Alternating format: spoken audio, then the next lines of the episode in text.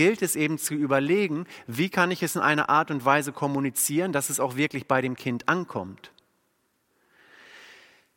Der Text von heute ist ein Text, wo wir merken, dass Gott genau dieses Anliegen mit seinem Volk hat. Ja, Gott spricht zu dem Volk, ähm, oder auch wenn wir in die Geschichte davor schauen, dann, dann sehen wir, oder auch in die Geschichte Israels, wie Gott dem Volk seine Gebote gegeben hat, seine Vorgaben hat, gegeben hat, wie das Leben tatsächlich funktionieren kann. Und hat eben gesagt, wenn ihr euch dran haltet, dann wird euer Leben, wird euer Alltag funktionieren. Ich werde mich zu euch stellen. Und oft ist es ja so, je mehr Leute angesprochen werden, desto weniger Leute fühlen sich angesprochen. Aber wenn man konkret auf eine Person zugeht und fragt, könntest du bitte das und das tun, dann hat die Person oft eben auch die Bereitschaft, das zu tun. Da hat man mehr Erfolg damit. Und bei Gott ist es eben wichtig, und das merken wir in dem Text von heute, dass jeder ganz konkret weiß, ähm, wo er bei ihm dran ist, bei Gott dran ist. Und so spricht Gott nochmals konkrete Gerichtsworte in die Situation des Volkes hinein. Und jeder weiß, was Gott gemeint hat. Ich möchte uns den Bibeltext lesen aus Hosea 5, die ersten sieben Verse. Da heißt es, hört dies, ihr Priester, und merke auf, du Haus Israel, und nimm zu Ohren, du Haus des Königs. Denn euch ist das Recht anvertraut, ihr aber seid eine Schlinge für Mitzbah geworden und ein ausgespanntes Netz auf dem Tabor und eine tiefe Grube zu Schittim. Aber ich will sie allesamt züchtigen. Ich kenne Ephraim gut und Israel ist vor mir nicht verborgen. Du hast gehurt, Ephraim, und Israel hat sich verunreinigt. Ihre Taten lassen es nicht zu, dass sie umkehren zu ihrem Gott, denn sie haben einen Geist der Hurerei in ihrem Herzen. Und den Herrn kennen sie nicht. Wieder Israel zeugt seine Hoffart. Israel und Ephraim straucheln durch ihre Schuld, auch Juda ist mit ihnen gestrauchelt. Mit ihren Schafen und Rindern werden sie kommen, den Herrn zu suchen, aber ihn nicht finden, denn er hat sich von ihnen gewandt. Dem Herrn sind sie untreu geworden und zeugten fremde Kinder, jetzt wird sie ein Verderber fressen, samt ihrem Erbteil. Ich weiß nicht, wie es euch geht, wenn ihr diesen Text jetzt vor Augen habt. Ja, mein erster Gedanke war, puh, wie soll man darüber eine Bibelstunde halten und eine Stunde oder eine halbe Stunde darüber reden, ihn auslegen. Und ich muss aber ganz ehrlich sagen, dass ich absolut überrascht war von dem Text heute. Und dass es dann doch, je weiter es geht im Text, so viele Elemente gibt, die mich wirklich angesprochen und auch ein Stück weit herausgefordert haben. Ich habe diese Verse, diese sieben Verse folgendermaßen überschrieben, Gott greift durch. Ja, und das tut er im wahrsten Sinne des Wortes, in aller Eindeutigkeit und in aller Klarheit. Und ein erster Punkt eben aus dem Vers 5, Vers 1 ist, Gott will, dass wir genau hinhören. Ich lese uns nochmal den ersten Vers. Hört dies, ihr Priester, und merke auf, du Haus Israel, nimm zu Ohren, du Haus des Königs, denn euch ist das Recht anvertraut. Wir haben schon vorher im Buch Hosea gemerkt, dass Gott sehr konkret wird und Gott bleibt ganz konkret. In 1 Vers 1 heißt es, in Hosea 1 Vers 1, dies ist das Wort des Herrn. In 1 Vers 2, als der Herr anfing zu reden.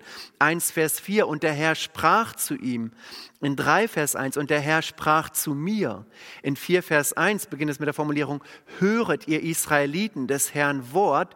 Und jetzt setzt er hier genau da an, wo er zuvor angefangen. Hört dies, ihr Priester, merke auf, du Haus Israel, nimm zu Ohren, du Haus des Königs.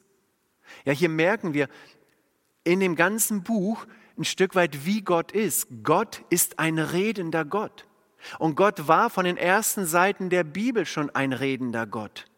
Ja, in Genesis 1, das seht ihr eingeblendet, da heißt es, am Anfang schuf Gott Himmel und Erde und die Erde war wüst und leer und Finsternis lag auf der Tiefe. Und der Geist Gottes schwebte über dem Wasser und jetzt, und Gott sprach, es werde Licht und es ward Licht. Und da sehen wir ein Stück weit, wie Gott ist. Gott hat den Menschen zur Gemeinschaft geschaffen, aber Gott ist auch ein Gott der Gemeinschaften. So wie er auf den ersten Seiten der Bibel unglaublich viel gesprochen hat, hat er gesprochen zu Menschen wie Abraham, Isaac, Jakob, zu Josua, ähm, zu, zu einem Saul, zu einem David, zu einem Salomo und vielen, vielen mehr, zu seinem Volk ganz genauso. Ja, Gott ist ein Gott, der sich gerne mitteilt. Gott ist ein Gott, der möchte, dass wir wissen, wo wir stehen in der Beziehung zu ihm. Und das ist Gott wichtig und das zeigt seine Liebe ja zu seinem Volk, zu dem er immer wieder ganz konkret gesprochen hat, aber genauso auch seine Liebe zu dir und genauso auch äh, zu mir. Ja, das Volk sehen wir, es geht hier eigene Wege aber anstatt, dass Gott sich jetzt zurückzieht oder, oder sie alleine lässt, ähm, sich selbst überlässt, ja, redet er in aller Treue weiter zu seinem Volk. Ja, und dieses Sprechen Gottes ist ein Ausdruck seiner Liebe zu dem Volk. Ja, trotz der Untreue, trotz der Religionsvermischungen und alles, was es da gegeben hat. Ja, hier sollen drei Gruppen von Leuten in besonderer Weise hinhören. Die Priester sollen dies hören. Das Haus Israel soll aufmerken und das Haus des Königs soll zu Ohren nehmen. Ja, ich könnte jetzt zu jemandem sagen, ich weiß nicht, kannst du mein Auto oder fahr mal bitte mein Auto tanken. Aber ich könnte zu dieser Person auch sagen, ja, jetzt hör mal ganz genau hin. Jetzt merke mal ganz genau auf die Worte, die ich dir sage ähm, und jetzt nimm zu Ohren meine Worte, die ich jetzt formulieren werde. Und die Person würde wahrscheinlich mega gespannt vor mir sitzen oder stehen und denken, boah, was kommt jetzt an Inhalt? Was will er mir sagen? Und ähnlich macht Gott es hier. Er sagt, er gebraucht diese Worte hören, merken, horchen. Also es ist jetzt die komplette Aufmerksamkeit gefragt weil der Inhalt, der jetzt kommt, für Gott so elementar wichtig ist. Sie sollen wissen und hören, was er ihnen in diese Situation hinein zu sagen hat. Ja, wir haben beim letzten Mal gehört, dass die Priester eine ganz besondere Verantwortung gehabt haben und dass sie Schuld auf sich genommen haben. Und jetzt könnte man natürlich äh, meinen, nachdem Gott zu ihnen gesprochen hat, dass die anderen dann sagen, ja schau an, die Priester, sie haben versagt, sie haben Schuld auf sich geladen, ähm, hätten sie anders gehandelt, dann wären wir jetzt nicht in dieser Situation. Also man hat Sündenböcke gefunden. Aber wir merken hier, Gott sieht tiefer. Gott sieht nach wie vor die Schuld, die die Priester auf sich geladen haben. Aber die Priester auch jetzt an dieser Stelle, sie können jetzt nicht durchatmen und das war's, sondern sie werden jetzt nochmal erwähnt, weil sie Schuld auf sich geladen haben, aber jetzt wird auch das Volk erwähnt und das Haus des Königs erwähnt, weil diese drei Gruppen in besonderer Weise eben Verantwortung auf sich oder Schuld auf sich geladen haben. Was ist jetzt mit diesen drei Personengruppen? Luther übersetzt hier, denn euch ist das Recht anvertraut. Ja, also Gott hat dem Volk sein Recht gegeben, seine Gebote gegeben. Es ist ihnen anvertraut. Es lag an ihnen, dieses Recht einzuhalten. Ähm, ja, sie standen in der Verantwortung, aber ich glaube, etwas besser übersetzt die Elberfelder, da heißt es, denn euch gilt das Urteil. Ja, Gott nennt diese drei Personengruppen und zieht sie jetzt zur Verantwortung. Und was beinhaltet dieses Gerichtswort? Und das finden wir jetzt in den Versen 1b und 2a. Ja, das ist der zweite Gedanke. Gott gibt konkrete Schuldzuweisungen. Da heißt es, ihr aber seid eine Schlinge für Mitzbar geworden und ein ausgespanntes Netz auf dem Tabor und eine tiefe Grube zu Schittim. Ja, das sind muss ich auch ehrlich gestehen, Verse, die ich dreimal lesen musste. Was möchte uns hier gesagt werden? Aber das sind doch recht interessante Gedanken. Als erstes ist hier davon die Rede, dass diese Personengruppen eine Schlinge für Mitzbar geworden sind. Ja, welches Mitzbar, möchte jetzt gar nicht so darauf eingehen, wahrscheinlich, dass das in der Nähe von Jerusalem liegt, 10, 15 Kilometer. Aber man geht hier davon aus, dass von einem Fallstrick die Rede ist. Ja, das heißt, dieser Fallstrick wird ausgelegt und wenn jetzt der Feind oder ein Tier oder sowas in diesen Fallstrick geht, dann zieht er sich zusammen und auf diese Weise kann man dann ja, den, den, den Feind erlegen, das Tier dann, dann erlegen. Ja, und das ist hier ein Stück weit ein Bild für das Hinstellen eines Hinterhaltes, ja, wo der, wodurch der Feind irregeführt wird, vielleicht vernichtet, vielleicht gefangen genommen wurde. Auf jeden Fall eine Grenzüberschreitung seitens der, des Volkes der Priester und dem Haus des Königs. Und das prangert Gott hier an. Und dann sagt er als zweites, ihr seid eine Schlinge für Mitzvah und ein ausgespanntes Netz auf dem Tabor. Ja, Tabor ist ja ein, ein Berg südwestlich äh, vom, vom See Genezareth. Und hier ist jetzt von einem ausgespannten Netz die Rede. Ja, vielleicht in Richtung einer, einer, einer Falle für, für Vögel, ähm, aber wahrscheinlich geht es hier auch um eine, um eine Tierfalle, dass dieses Bild gebraucht wird, um das Überwältigen, um das Einfangen ähm, eines Tieres, ja, was wiederum ein Bild äh, für, für den Feind ist.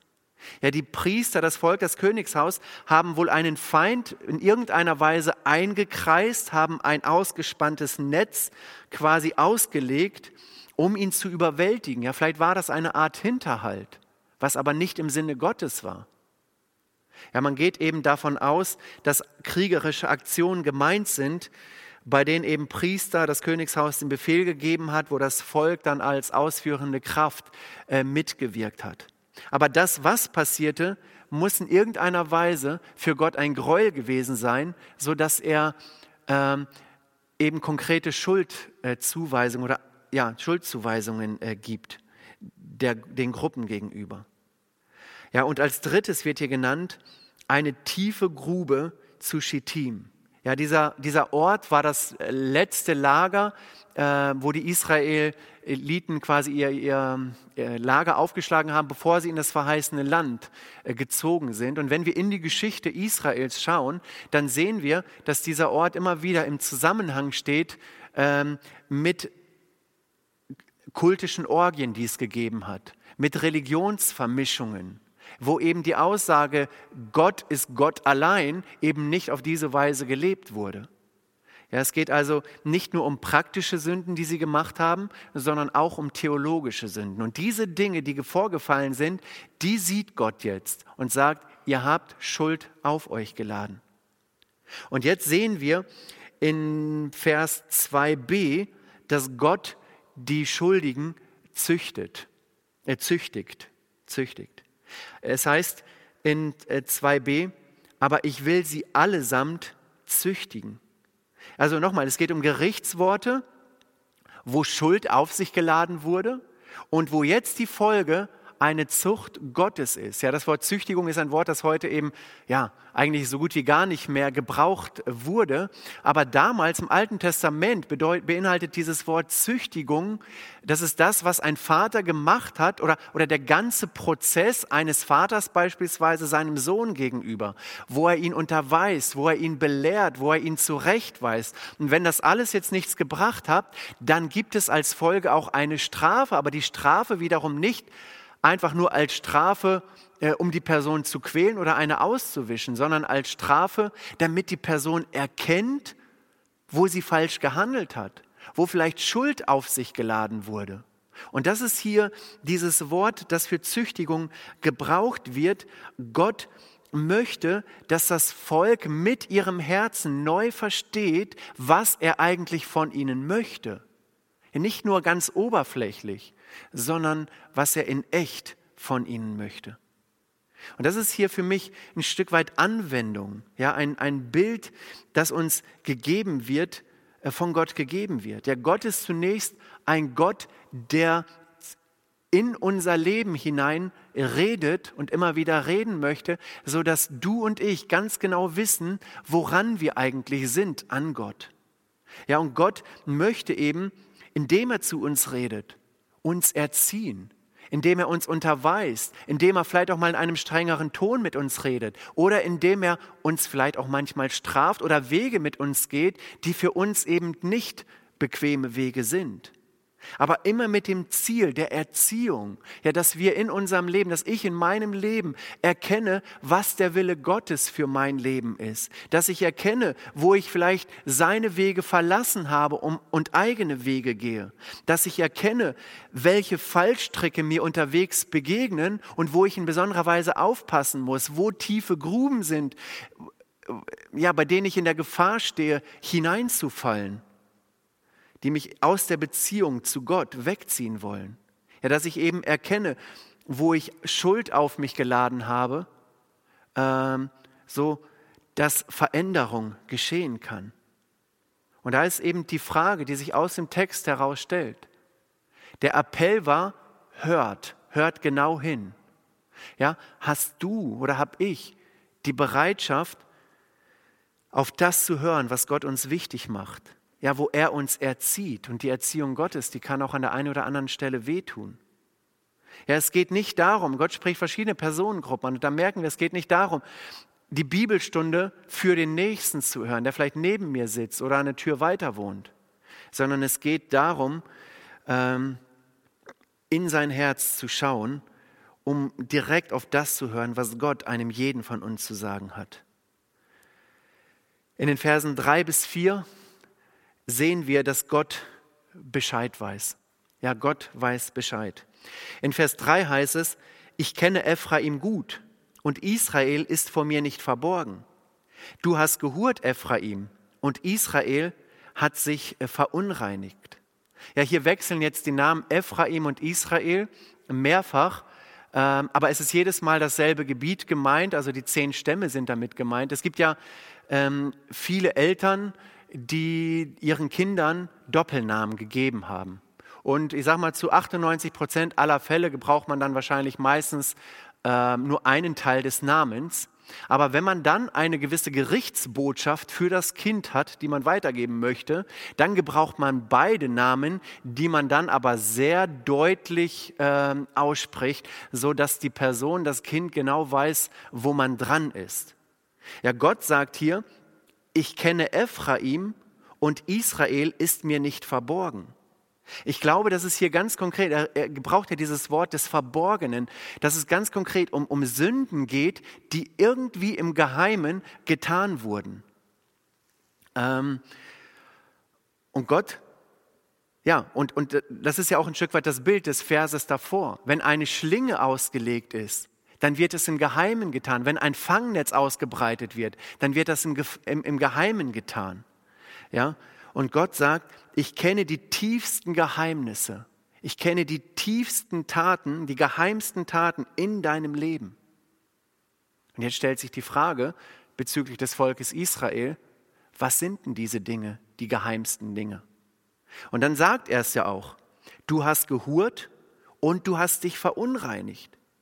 Ja, ganz konkret übertragen beim Volk. Ja, du hast den Bund, den ich mit dir geschlossen habe, den hast du gebrochen ja den Sinaitischen Bund.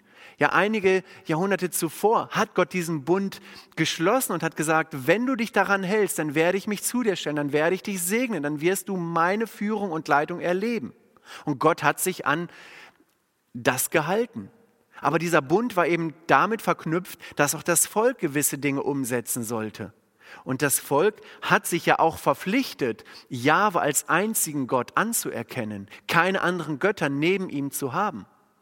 Aber wir sehen in der Geschichte, dass das Volk eben diesen Bund mehrfach übertreten hat und der Verpflichtung nicht nachgekommen ist. Und da merken wir, Ungehorsam zieht Strafe nach sich. Ja, und wir merken auch im Übertrag, ja, man kann versuchen, Götzen im eigenen Leben zu verstecken. Aber Gott sieht tiefer. Auch das Volk hat es sicherlich versucht, hat versucht, viele Dinge geheim zu halten. Aber wir merken, für Gott waren sie ein offener Brief und so auch mein Leben und genauso auch dein Leben. Gott sieht tiefer. Ja, wir können Gott absolut nichts vormachen. Und an dieser Stelle sollte der Weg der Umkehr beginnen, dass man sich selber eingesteht, ja, wenn es denn so ist. Ja, ich habe Götzen in meinem Leben. Und diese Götzen sind Gott offenbar. Ich kann sie nicht vor Gott verstecken. Aber dass man auch darüber nachdenkt, wer Gott ist und was es für ihn bedeutet, wenn wir Götzen in unserem Leben zulassen. Ja, dass wir darüber nachdenken, was es ihm gekostet hat, dass er seinen Sohn Jesus Christus auf diese Welt geschickt hat, der sein Leben gegeben hat als Opfer für uns, wenn wir fremde Götzen in unserem Leben haben dann tut es ihm weh. Und dann gilt es eben für uns, sich auf diesen Prozess einzulassen. Ja, wie kann aus dem Götzendienst, wie kann aus den falschen Prioritäten, aus dem falschen Denken, aus dem Versteckten etwas werden, was auf einmal ein offener Brief ist, was auf einmal Gott in jeglicher Hinsicht alle Ehre gibt. Es geht hier dann weiter in Vers 4. Ihre Taten lassen es nicht zu, dass sie umkehren zu ihrem Gott, denn sie haben einen Geist der Hurerei in ihrem Herzen und den Herrn kennen sie nicht.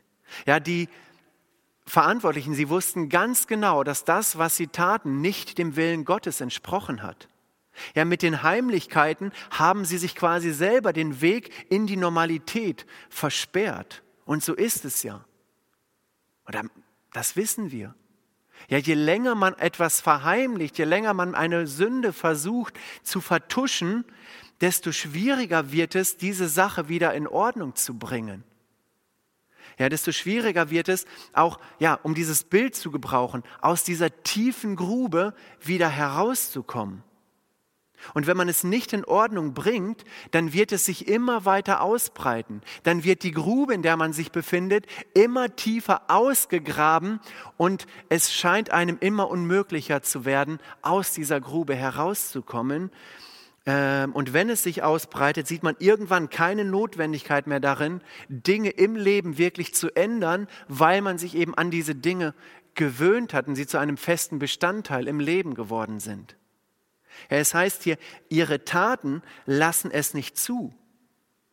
Ja, ihre Taten lassen es nicht, weil es unmöglich ist, umzukehren. Nein, äh, sondern weil sie sich gewöhnt haben und weil sie keine Notwendigkeit zur Umkehr sehen. Ja, Gott ist immer noch der Gott der Gnade. Er hat sich nicht geändert.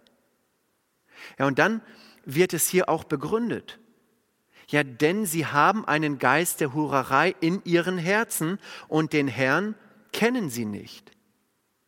Ja, und das, glaube ich, muss Gott auch wehgetan haben, solche Worte über sein geliebtes, auserwähltes, berufenes Volk auszusprechen.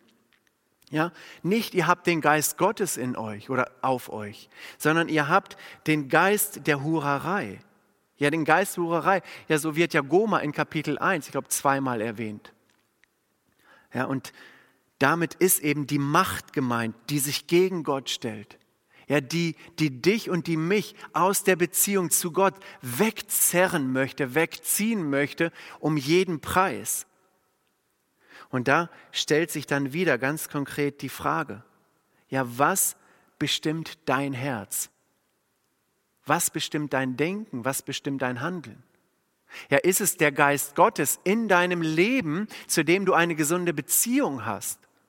Oder ist es auf der anderen Seite der Geist der Hurerei, ja, wo die Lust, wo die Leidenschaft, wo die eigenen Prioritäten, die eigenen Sichtweisen geliebt und gelebt werden und man eben nur noch so das Leben lebt, wie man es eben selber gerne leben möchte, aber wo Gott im Endeffekt unterm Strich nicht mehr die Autorität hat, ins Leben hineinzusprechen. Und ich glaube, diese Frage, die kann jeder für sich sehr wohl beantworten. Und genau da, wo dieser Geist der Hurerei wirkt, heißt es, da geht der Geist der Erkenntnis verloren. 4b. Äh, Und den Herrn kennen sie nicht. Und da, wo die Gotteserkenntnis fehlt, ja, da braucht es zunächst eine Erneuerung des Sinnes. Das Denken muss sich anfangen zu ändern. Ja, und nicht als erstes das richtige Handeln. Das Volk hat dann direkt versucht, irgendwie Opfer darzubringen, anstatt erstmal das Denken zu erneuern und darüber nachzudenken, wer ist Gott und was will Gott eigentlich von ihnen. Und aus der Kenntnis heraus wirkt Gott dann eine echte Frucht, ja, der, der Erneuerung des Sinnes, woraus dann eben die Frucht des Geistes auch erweckt, erwächst. Aber eine echte Gotteserkenntnis, ja, führt immer zur Absage von, von den fremden Göttern. Und das wollte Gott erreichen. Gott wollte eine erneuerte Beziehung, ja, keine Götter neben sich dulden. Und deshalb redet er so klar zu seinem Volk. In Vers 5 sehen wir, dass Gott ihr Straucheln sieht. Vers 5, wieder Israel zeugt seine Hoffart. Israel und Ephraim straucheln durch ihre Schuld. Auch Juda ist mit ihnen gestrauchelt. Herr Hoffart ist ein ungewöhnliches Wort. Die gute Nachricht übersetzt, äh, der Hochmut der Leute von Israel zeugt gegen sie. Ja, das heißt, sie hatten einen gewissen Hochmut, sicherlich auf das, was sie politisch, ja, vielleicht religiös, vielleicht kulturell erreicht haben. Ja, sie haben damit angegeben, sie haben es zur Schau gestellt. Und ich glaube, so ticken wir. Davon handelt eben auch Amos äh, 6, äh, Vers 8. Ja, wir holen, so ticken wir Menschen, wir holen unser Selbstbewusstsein aus unseren Erfolgen heraus. So hat es Israel gemacht. Ja, und da, wo, wo man eben nur auf sich selber schaut oder auf die eigenen Errungenschaften schaut, da passiert es automatisch, dass man Gott aus dem Fokus verliert. Und da merken wir auch an dieser Stelle, wie anders Gott eigentlich den Erfolg definiert. Ja, das, was Menschen als Erfolg definieren, ja, ich habe so viele Kunden, ich habe so viel erreicht, ist für Gott vielleicht etwas, aus, aus der Perspektive Gottes etwas, was mich zum Straucheln bringen kann. Ja, bei Judah haben wir jetzt hier in dem Vers eine prophetische Vergangenheitsform. Es ist irgendwie widersprüchlich. Das heißt, eine zukünftige Begebenheit wird so beschrieben, als ob es in der Vergangenheit schon geschehen ist. Ja, und wir wissen, dass sowohl Juda als auch das Nordreich äh, in die Gefangenschaft geführt wurde und dass sie auch da ähm, immer wieder äh, mit den äh, Konsequenzen ihres Handelns, ihrer Herzensausrichtung leben mussten. Ja, und ich glaube, das gibt es auch heute. Ja, man manövriert sich in Situationen hinein, wo man merkt, es wird langsam ausweglos. Die Grube, in der man sitzt, wird immer tiefer und am Ende des Weges steht dann eben dieses Straucheln, dieses Stolpern, ähm, dieses zu Fall kommen. Und hier ist es sogar so, ja, der eine strauchelt, er kommt zu Fall und er zieht den anderen quasi mit, sodass auch er mitfällt. Gott sieht ihr Straucheln. Und dann eben ganz ungewöhnlich, ich habe es überschrieben mit Gott geht auf Distanz. Das ist der Vers 6. Mit ihren Schafen und Rindern werden sie kommen, den Herrn zu suchen, aber ihn nicht finden, denn er hat sich von ihnen gewandt. Ja, Hosea fängt jetzt an, prophetisch zu reden. Er redet jetzt auch von Gott in der dritten Person. Sie werden ihn suchen und so weiter, ihn nicht finden. Ähm, das heißt, er sagt, was geschieht. Das Volk wird irgendeine Art von Erkenntnis haben, dass sie irgendwas tun sollen und dann werden sie ihm Schafe bringen, also Kleinvieh und Rinder, also Großvieh, äh, zum Opfer bringen, um auf diese Weise, in, ja, werden sie versuchen, den, den Zorn Gottes zu umgehen, das Gericht Gottes zu umgehen. Aber Gott sagt hier, sie werden ihn nicht finden den Herrn zu suchen, aber ihn nicht finden, denn er hat sich von ihnen gewandt. Und da stellt sich jetzt natürlich die Frage, warum ist das so? Ja, wir haben in 3. Mose ein ganzes Buch, wo es nur um Opfern geht, um verschiedene Arten und Weisen, wie man opfern kann, Dankopfer, Brandopfer und so weiter und so weiter. Ähm, warum wird das jetzt hier nichts nützen? Ist das nicht gerade der richtige Schritt? Wir werden wahrscheinlich bei der nächsten Bibelstunde darüber nachdenken, in Hosea 6, Vers 6, wo es heißt, denn ich habe Lust, an der Liebe und nicht am Opfer, an der Erkenntnis Gottes und nicht am Brandopfer. Und Hosea bekommt hier schon die Schau von Gott, dass Gott weiter sieht. Ja, sie werden Gott opfern, aber nicht aus Liebe, sondern aus eigennützigen Motiven, weil sie sich irgendwas davon versprechen. Ja, zum Opfern gehört mehr als einfach nur eine, eine Menge an Tieren und einer inneren Haltung der Opferbereitschaft. Ja, Gott wollte ein echtes Hören, eine echte Demut, einen echten Gehorsam, ein echtes Gottvertrauen, ein echtes Gebet, eine echte Liebe zu seinem Wort. Aber all diese echten Dinge, die hat er nicht vorgefunden, sondern nur ein, ja, sie wollten opfern. Und das war für Gott eben nicht genug. Ohne ein erneuertes Herz wird sich Gott nicht finden lassen, auch von dem Volk nicht. Und wenn sie auch alles opfern, was sie überhaupt besitzen, es würde nichts bringen aus der Perspektive Gottes. In der Not wird Gott ihnen nicht helfen. Denn er hat sich von ihnen gewandt. Ja, das klingt für mich so endgültig. Ja, da ist nichts mehr zu machen. Er hat sich von ihnen gewandt.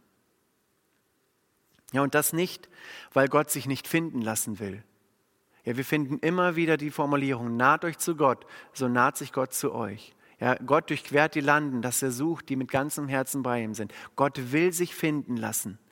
Ähm, aber hier, denn er hat sich von ihnen gewandt, er wird sich nicht finden lassen aus dem Grund, da, dass er eben in ihr Herz sieht und in ihrem Herzen erkennt, er hat es mit Menschen zu tun, die ein geteiltes Herz haben, die ihn mit einem geteilten Herzen suchen. Und da ist es erstmal dran, klar Schiff zu machen. Ja, sie lebten ja immer noch in einer Art Religionsvermischung, ähm, wo anderen Göttern geopfert wurde, wo man sich kananäischen Göttern hingegeben hat und versuchte doch irgendwo Gott zugleich zu suchen. Also irgendwie auf beiden Seiten zu hängen, von beiden Seiten noch so ein bisschen mitzunehmen. Ja, man kann ja nicht so radikal sein. Und da macht Gott nicht mit. Ja, Gott will eine Eindeutigkeit. Ja, Gott ist nicht käuflich durch Rinder und Schafe oder sonst irgendetwas, was wir ihm bringen, sondern Gott sieht das Herz und er will eine Eindeutigkeit in unserem Herzen haben, in deren Herzen haben. Wir finden in Hosea 4, Vers 17 den Vers, Ephraim hat sich zu den Götzen gesellt, so lass es hinfahren. Ja, so lass es hinfahren. Ja, sie haben sich für diesen Weg entschieden, dann lass sie gehen.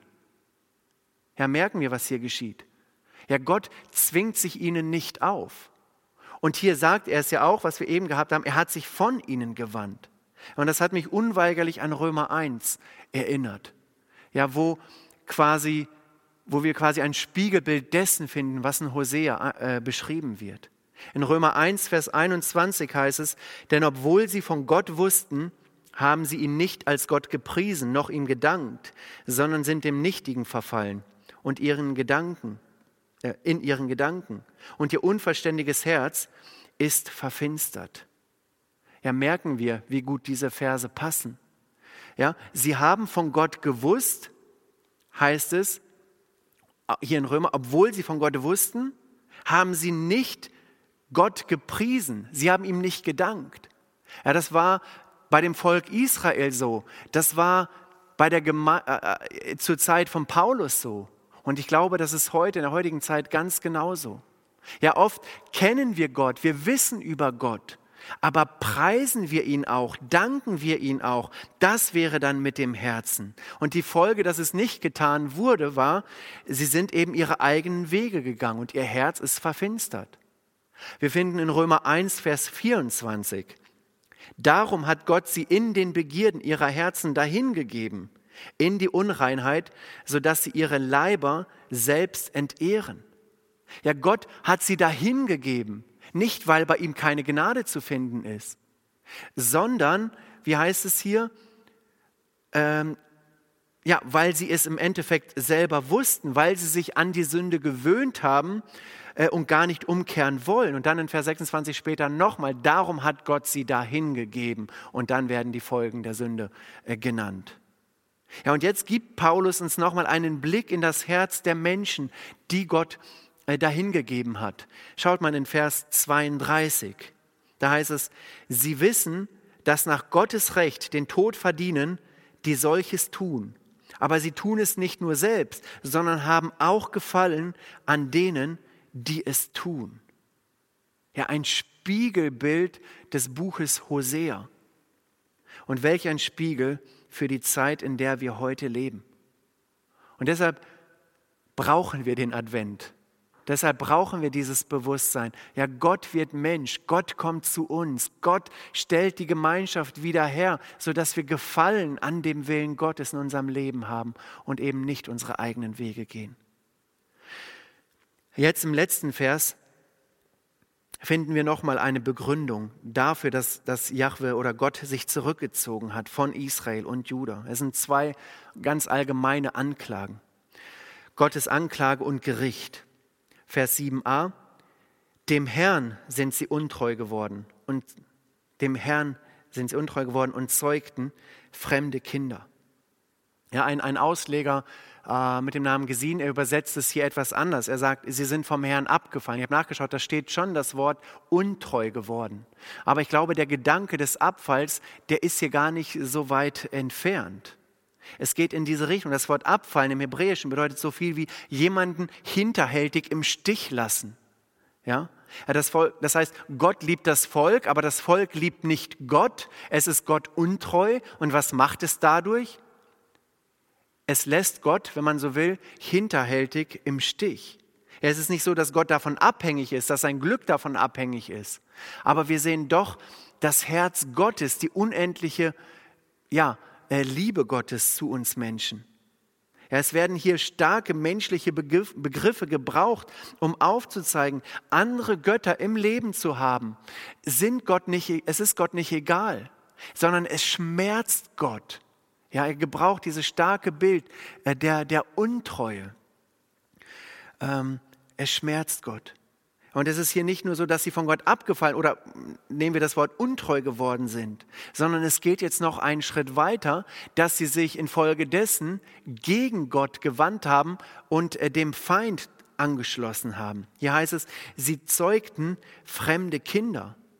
Ja, das heißt, Frauen hatten sich mit Männern bei irgendwelchen äh, äh, Götzen, äh, eingelassen, die wiederum den Balen dienten. Und, für, und da sind dann Kinder äh, entstanden und diese Kinder konnten natürlich nichts dafür. Aber Gott sagte, das sind fremde Kinder. Das heißt, sie sind nicht in der Segenslinie, in der Abrahamslinie. Ja, sie gehörten nicht zu dem auserwählten Volk.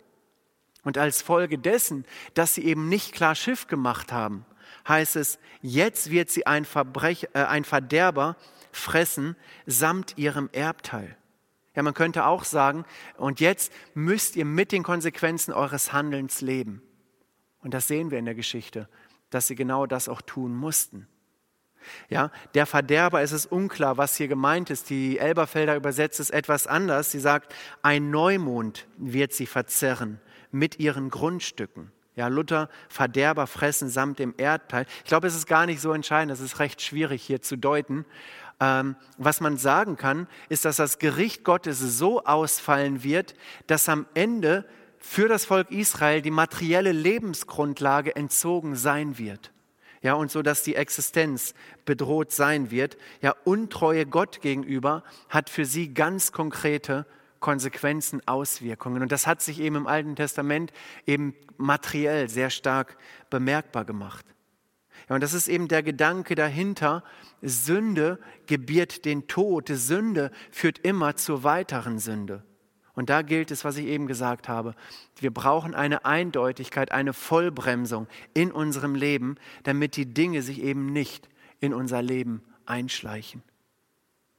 Ja, es sind sieben Verse, ähm, die vielleicht doch, ja, vielleicht ein Stück weit ungewöhnlich sind aber wo, glaube ich, doch eine Menge für uns drinne steckt.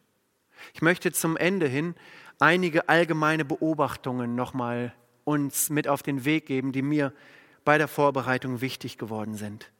Eine erste Beobachtung, jede Gerichtsbotschaft ist immer zugleich auch eine Gnadenbotschaft. Ja, und das sehen wir in Römer 2, die Verse 2 bis 4. Wir wissen aber, dass Gottes Urteil zu Recht über die ergeht, die solches tun Denkst du aber, o oh Mensch, der du richtest, die solches tun und tust auch dasselbe, dass du dem Urteil Gottes entrinnen wirst? Oder verachtest du dem Reichtum seiner Güte, Geduld und Langmut? Und jetzt kommt's. Hört her, merket auf. Ähm, weißt du nicht, dass dich Gottes Güte zur Buße leitet? Und das finde ich das Faszinierende, auch im Alten Testament. Wir haben so viele Gerichtsbotschaften. Aber all diese Gerichtsbotschaften sind immer zugleich auch Gnadenbotschaften, weil Gott dem Volk immer wieder die Möglichkeit zu einer echten Herzensumkehr gibt. Gott ist ein Gott der Gnade, aber das Volk will eben nicht. Und da stellt sich für mich die Frage, will ich? Und für dich ganz genauso, willst du? Wollen wir es bewusst zulassen, dass Gottes Güte uns zur Buße leitet, auch wenn wir vielleicht ganz, ganz tief unten in der Grube sitzen. Dass wir den ausgestreckten Arm Gottes ergreifen, um uns aus der Grube ziehen zu lassen. Ja, wollen wir aufrichtig den Weg der Umkehr gehen, wo Gott es uns aufzeigt, auch wenn es weh tut? Eine, ein zweiter Gedanke, der mir hier wichtig war, Gott will, dass wir, dass jeder von uns ganz genau hinhört. Ja, ich muss ganz ehrlich gestehen, hätte ich eine freie Predigtwahl, ich würde ganz sicher nicht diesen Text auswählen. Aber ich bin dankbar, dass ich genau diesen Text bekommen habe, weil ich gemerkt habe, dieser Text ist ein Text für mein Leben gewesen und gar nicht in erster Linie für euch, die ihr euch jetzt die Bibelstunde anschaut. Aus meiner Perspektive. Aber ich glaube trotzdem, dass Gott auch in dein Leben hinein sprechen möchte, genauso auch durch diesen Text. Ja, es ist ein Text, den ich für mich äh, äh brauche, um über mein Leben nachzudenken. Ein dritter Gedanke. Ja, wir dürfen die Schuld unseres Ergehens niemals bei den anderen suchen. Ja, wir haben, ich glaube, Michi ist in der letzten Woche auch etwas ausführlicher darauf eingegangen. Ähm, ich bin selber für mein Glaubensleben verantwortlich. Egal, was in meinem Leben um mich herum geschieht, egal, ja, wir haben ja dieses Bild gehabt, Israel und Juda, äh, Israel fällt und zieht Juda mit. Aber trotzdem ist Judah selbst für sein Handeln verantwortlich.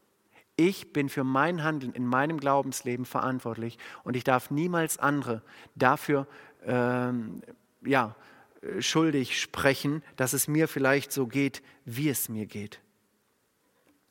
Ein vierter Gedanke.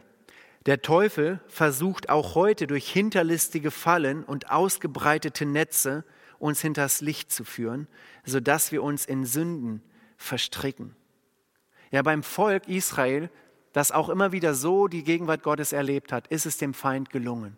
Und ich bin ganz weit davon entfernt zu sagen, aber bei uns, die wir den Heiligen Geist haben, wird es ihm nie und nimmer gelingen.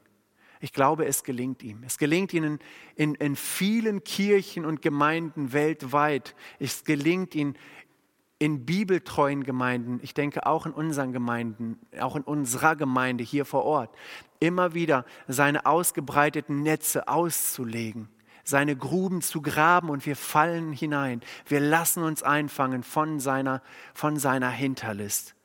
Ja, er versucht alles, aber da gilt es für einen jeden von uns, ja, dass wir beten, dass wir wachen, dass wir nicht in Anfechtung fallen sondern dass wir schon im Voraus erkennen, Mensch, das ist eine, eine Falle des Feindes, ein ausgebreitetes Netz. Da mache ich lieber einen Bogen drumherum, sodass ich erst gar nicht in diese Gefahr komme, da hineinzutappen. Ein fünfter Gedanke, weil Gott die Seinen liebt, nimmt er ihre Verfehlungen besonders ernst. Weil Gott es ernst nimmt, sehen wir, wie sehr er liebt. Würde er es ignorieren, würde er nicht lieben. Ja, der Text klingt wirklich hart. Es sind Gerichtsbotschaften, aber es zeigt die immense Liebe. Ja, klar, sie müssen mit den Konsequenzen ihres Handelns leben.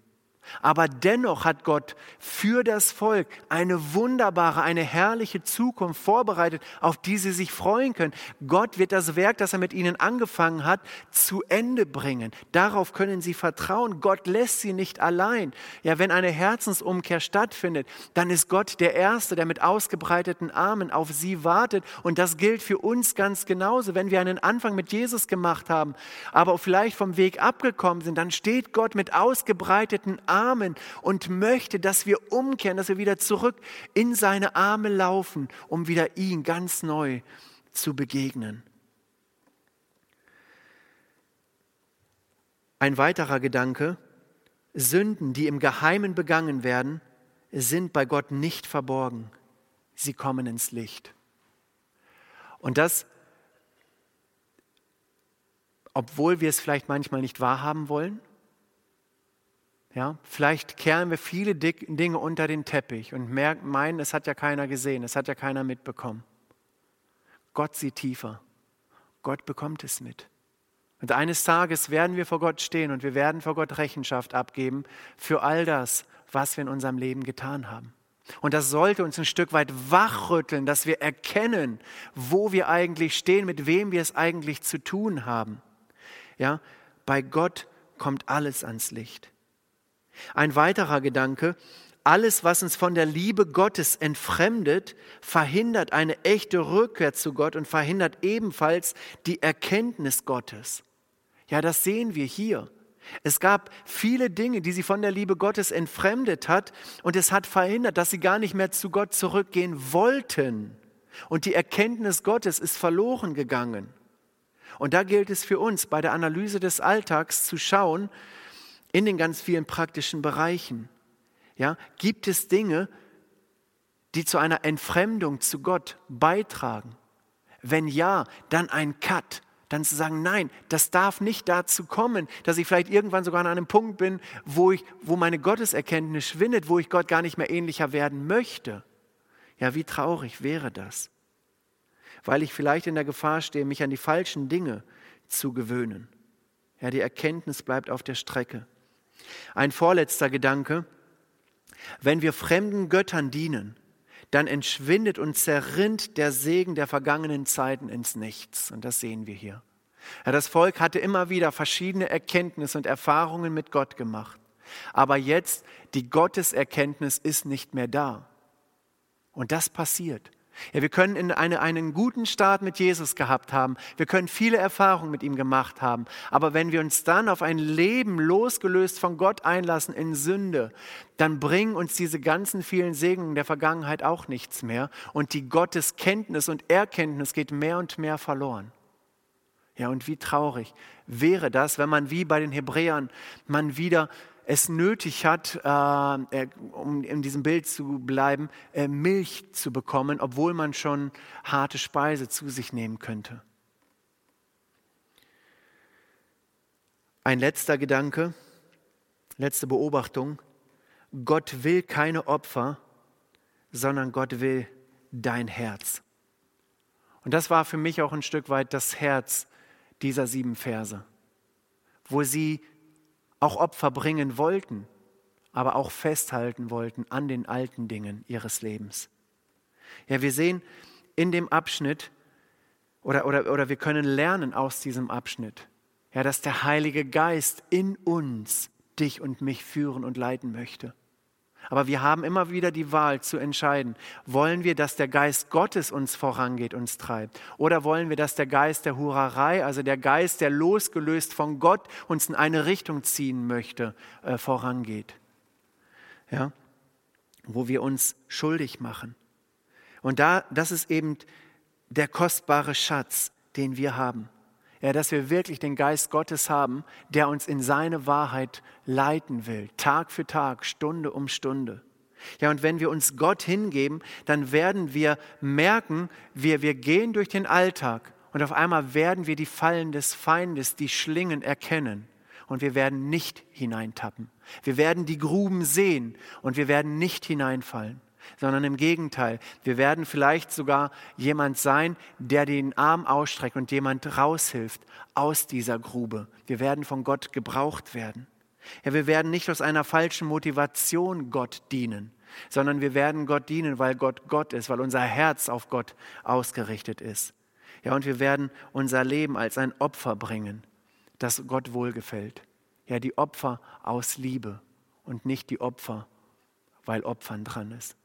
Und das sind so, es sind viele Beobachtungen, aber das sind doch Dinge, die, die mir persönlich wichtig geworden sind, die ich gerne ja auch mit uns teilen wollte. Ich wünsche uns Gottes Segen auch im Nachdenken über diese sieben Verse. Ich möchte euch ermutigen, vielleicht heute Abend vorm Schlafengehen oder morgen früh nach dem Aufstehen, vielleicht nochmal durch diese sieben Verse zu gehen nochmal drüber nachzudenken, was diese Verse ganz konkret ähm, auch für dich, vielleicht für den morgigen Tag bedeuten können, äh, wo Gott dich vielleicht auch dadurch ein Stück weit herausfordern möchte.